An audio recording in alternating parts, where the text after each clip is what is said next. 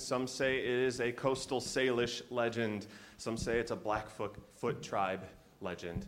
Uh, however, it comes to us, I'm sure it has been told in tribe after tribe after tribe, and some of you will know where this is going. And so when I first learned this, it came to me from the Cherokee. And so it begins in a Cherokee village, in a Cherokee settlement. And a young boy came to his grandfather, and the grandfather just said, So, how was your day? Simple conversation begins that way, and the boy goes, Oh, it was a terrible, terrible day. And the grandfather's like, well, well, what happened? Tell me, tell me what happened here. And the boy said, Well, I went to the market and I was so excited because I got to finally buy my first pocket knife. And I found the perfect pocket knife. It was the one I wanted. It would help me, uh, you know, with whatever he was going to do with it. I have no idea. Um, but I bought this pocket knife. You can tell I don't own a pocket knife.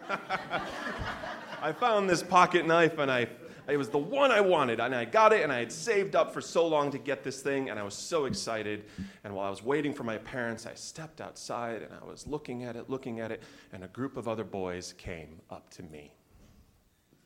And they started saying all sorts of terrible things to me, started making fun of me, and finally, the biggest boy pushed me down on the ground that grabbed the pocket knife and ran away laughing. The grandfather just nodded, and he's like, okay, okay. He says, I understand your story. And the boy's like, I don't think you do. I hate those boys. I hate them so much, and I want that pocket knife back. And grandfather's like, Oh no, I understand your story. I understand. He said, Let me tell you a story. And the grandfather began with, There have been many times that I have hated people around me. I've hated the people who continued to steal our land generations and generations after they said they wouldn't. I've hated that we don't get the resources we're promised. I've hated that there's been no health care for our tribe. I've hated all of the injustices that have been brought down upon us again and again, and I feel it every single day. He said, It feels like inside of me there are two wolves. Two wolves in a constant battle. One has black fur, one has white fur. And the black wolf is the peaceful wolf the one that is gentle, the one that is always making peace and finding a way. But that white wolf is the one that is always starting fights, the one that is fighting over every single thing, the one that is just rage, pure rage inside of me. It's a battle. It's a battle always. And the, the, grandson looked at his grandfather and said, Well, grandfather, which wolf wins? And the grandfather replied, The one you feed. Now, I love this story, and I like to imagine that the conversation continued between the boy and his grandfather, and that they eventually came to an understanding that it's really about balance, too, right? We can have anger, real anger, at the things the world is bringing upon us, and that can build up our resilience, too. But the moment it becomes destructive, we need to find that balance in the peace the peacefulness of that black wolf the grandfather was talking about. So I love this legend. It's one that I like to think about often. I think about it in my own life with what's happening in the world around us continually. Um, I don't need to give you an example. Pick one. You've got it, right? But I think about those two wolves and that battle and the, str- the struggle to find that balance again and again. Blessed be. Every year, we in this congregation uh, select some uh, exceptional members of our community who have uh, given of themselves either to uh, the work of Unitarian Universalism within the church or the work of Unitarian Universalism outside of these walls. Uh, there's two awards. Uh, there's the Silver Chalice Award, and then there's the Chuck Soner Award. And this morning is our annual Chuck Soner Award. Now, what is the Chuck Soner Award, you might be asking, and who was Chuck Soner? Chuck Soner moved to Lexington in 1988 after retiring from a community college in California where he taught political science for 35 years. When he arrived in Lexington, he joined this congregation and immediately became active in church affairs, serving on the board, among other things. He also co founded the Humanist Forum in 1998. He was a dedicated political activist, and he was also involved in all aspects of social justice work. His main concern was focusing on those who worked hard but never escaped poverty, an increasingly present problem in 2020 as well. He was a founder and co chairman of the Lexington Living Wage Campaign. He was also active in the Central Kentucky Council for Peace and Justice and served on the Lexington Fayette Urban County, that's a long name, Urban County Government's Ethics Commission. The associate director of the UK Center for Labor Education, Ted McCormick, once said of Chuck, he was just one who cared very deeply about people. Whenever someone was called to step forward and speak for people who had no voice, he was among them who chose to do so. The UU congregation here was very important to him, and he would have been gratified that the Soner Award was established to honor members who continue to perpetuate our mission and vision and our commitment to justice in the wider community. So at this time, I'd like to invite members of our nominating committee forward to present Chuck Soner Award.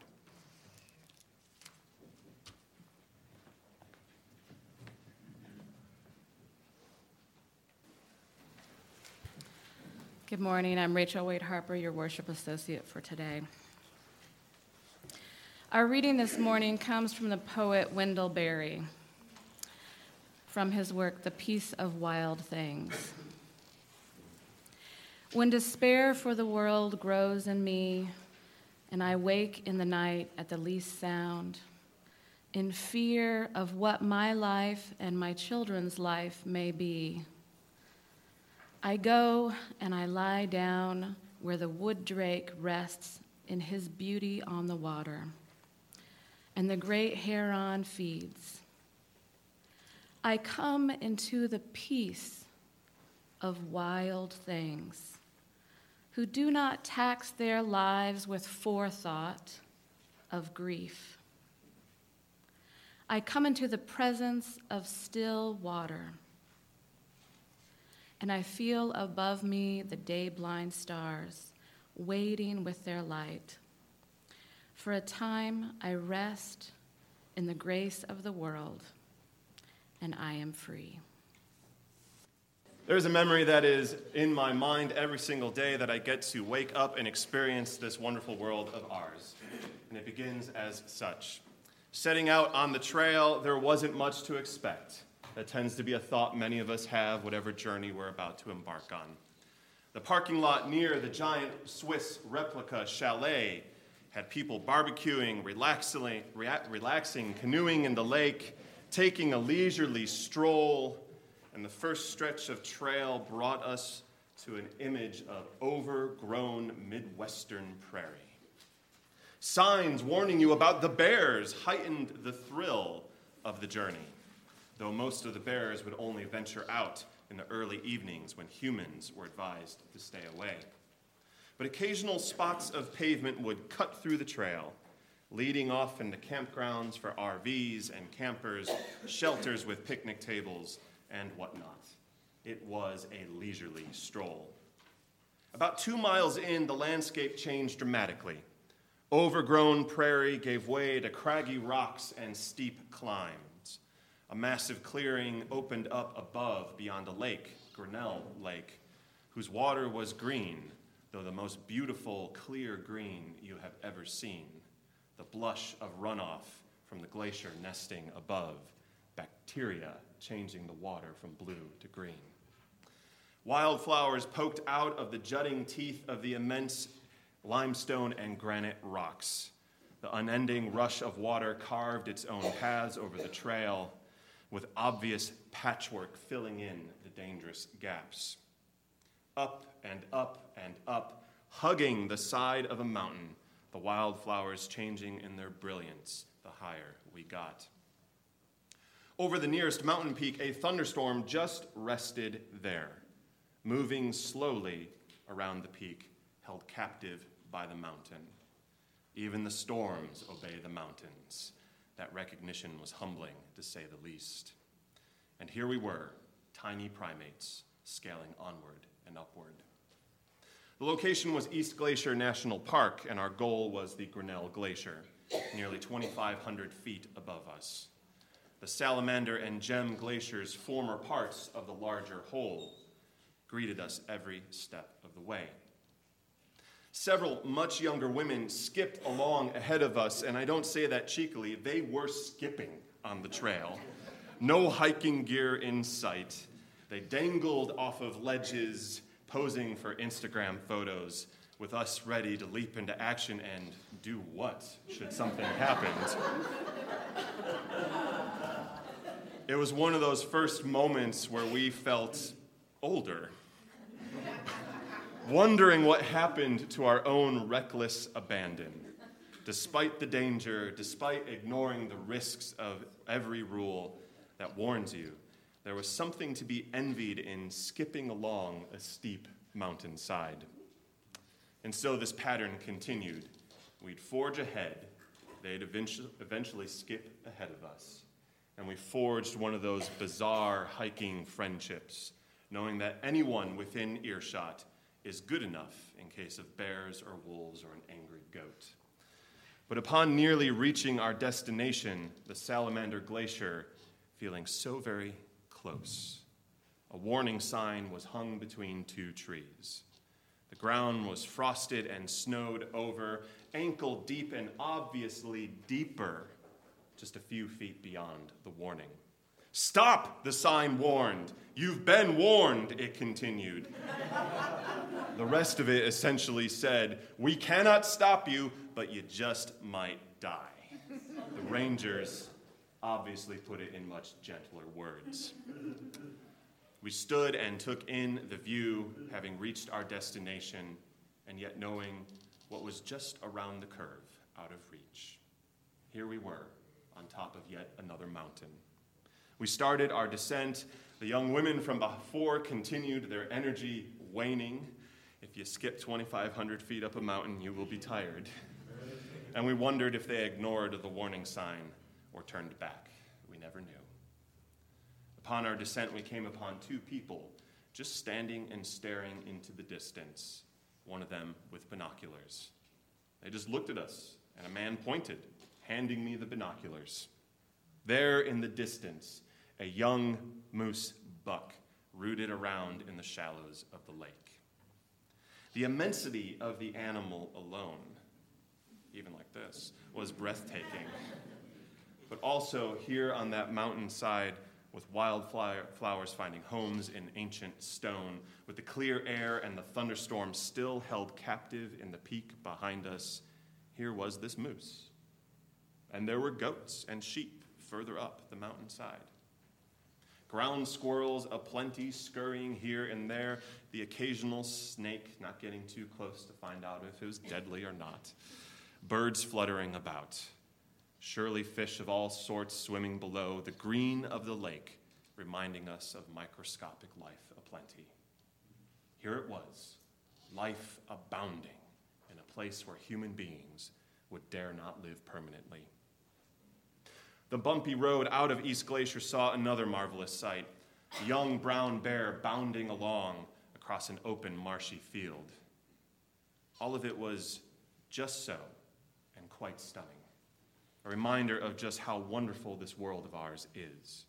And here, there, in Montana, in those mountains, but a small slice of it beholden by two people from Kentucky. There's a haunting realization in being part of the natural world, however you encounter it. It is fragile, beautiful, and temporary. Even without human caused climate crisis, things pass away and new wonders appear. But so too, the natural world is resilient. That young buck was content in the shallows, greenery hanging off of freshly growing antlers the wildflowers bloomed radiantly in a harsh landscape. I think often of the resilience of the natural world, and Montana brings that all front and center. And if you have never been, I assure you the nicknames for the state are true. The sky is bigger there, and there are wonders to encounter wherever you turn. Those encounters with the wild left me with two thoughts. First, I'm glad the moose and bear were in the distance, for their sake and for ours. We had no desire to learn just how territorial a brown bear could be, or if the moose was in a good or bad mood that day. But I also thought with great anticipation that there are creatures yet to be seen in those mountains. And I specifically thought of the wolves. I'm sad to say no wolves were seen on that trip, but they were there, somewhere, perhaps miles away. But still, that was their territory, and we were just visitors. I was grateful in that experience, first for our national parks, may they endure, but for wild places where nature can unfold in its glory, and for this planet. I'd say it was transcendent, but instead, it was grounding in the here and the now, and how fortunate are we to behold this earth of ours. The wolves stuck in my mind, knowing that they were out there somewhere, unseen. And honestly, that fact alone was a miracle. Just over 40 years ago, there were no wolves left in Glacier National Park, and they had just begun to return. Unlike the Yellowstone wolves to the south, much of their return was a natural migration.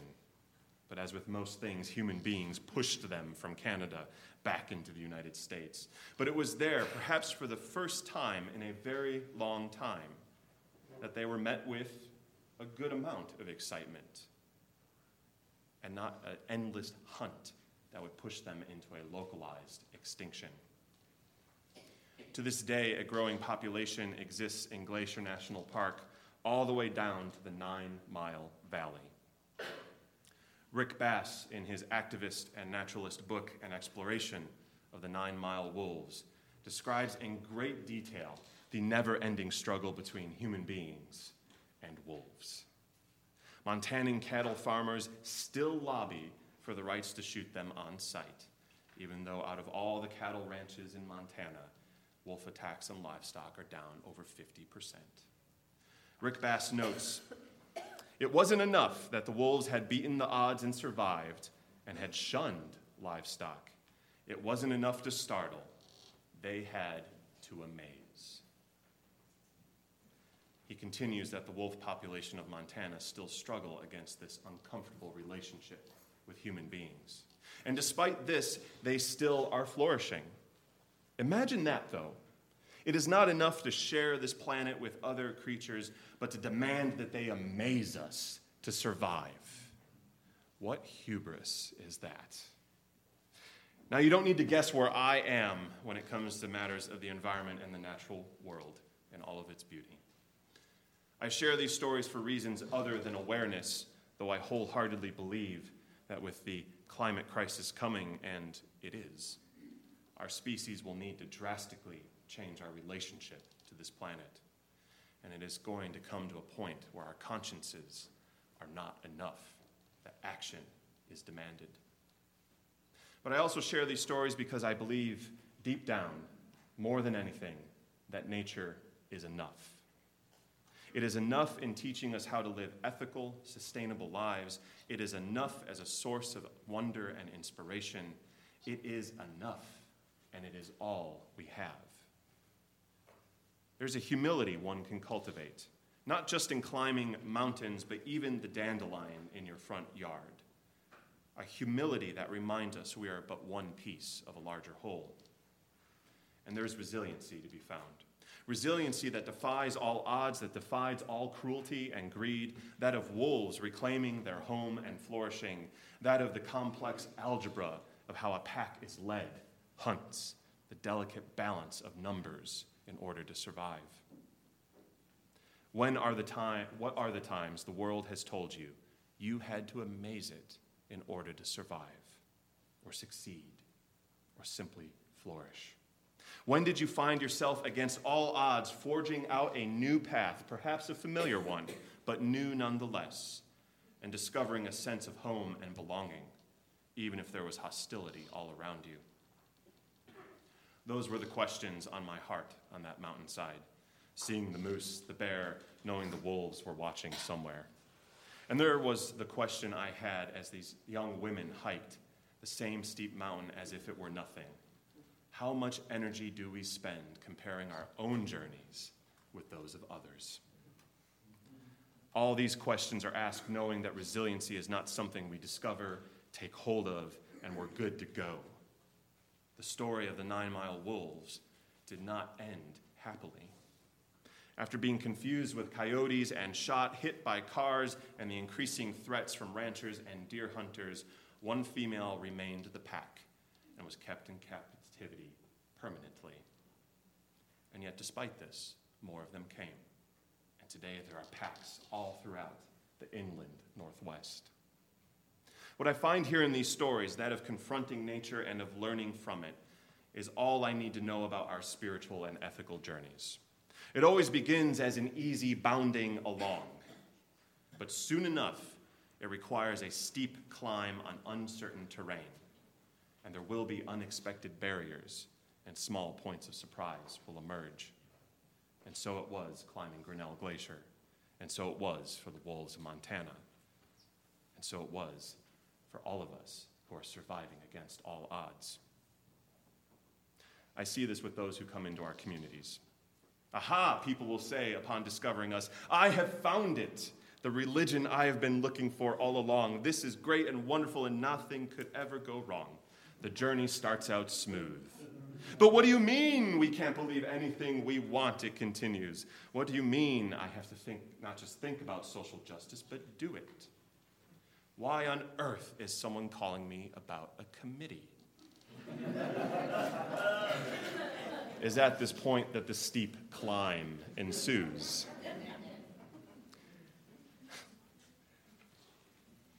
Church life and this religious life can be disappointing at times, and there are barriers and obstacles aplenty.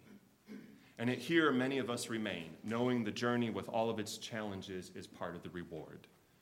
Resiliency, nature teaches us, is hard won, always at stake, and necessary for survival. How is it for you? How is your heart and mind on this shared journey of ours? And I could go into all sorts of terrible metaphors. Look around, the people next to you are your wolf pack. That would be great. And we could all howl together in this moment. That's another service. But Unitarian Universalists are people who need to continually cultivate resilience. And yet, that is why we choose to be in community. So we are not alone, and so that we can find bears or wolves or whatever else may befall us on our journeys. And so these questions remain What is the journey before you? Have you given the thought to how it will lull you into a sense of ease and security before the terrible climb? And what do you need on the way to be resilient, to survive, and to thrive? Blessed be. Amen.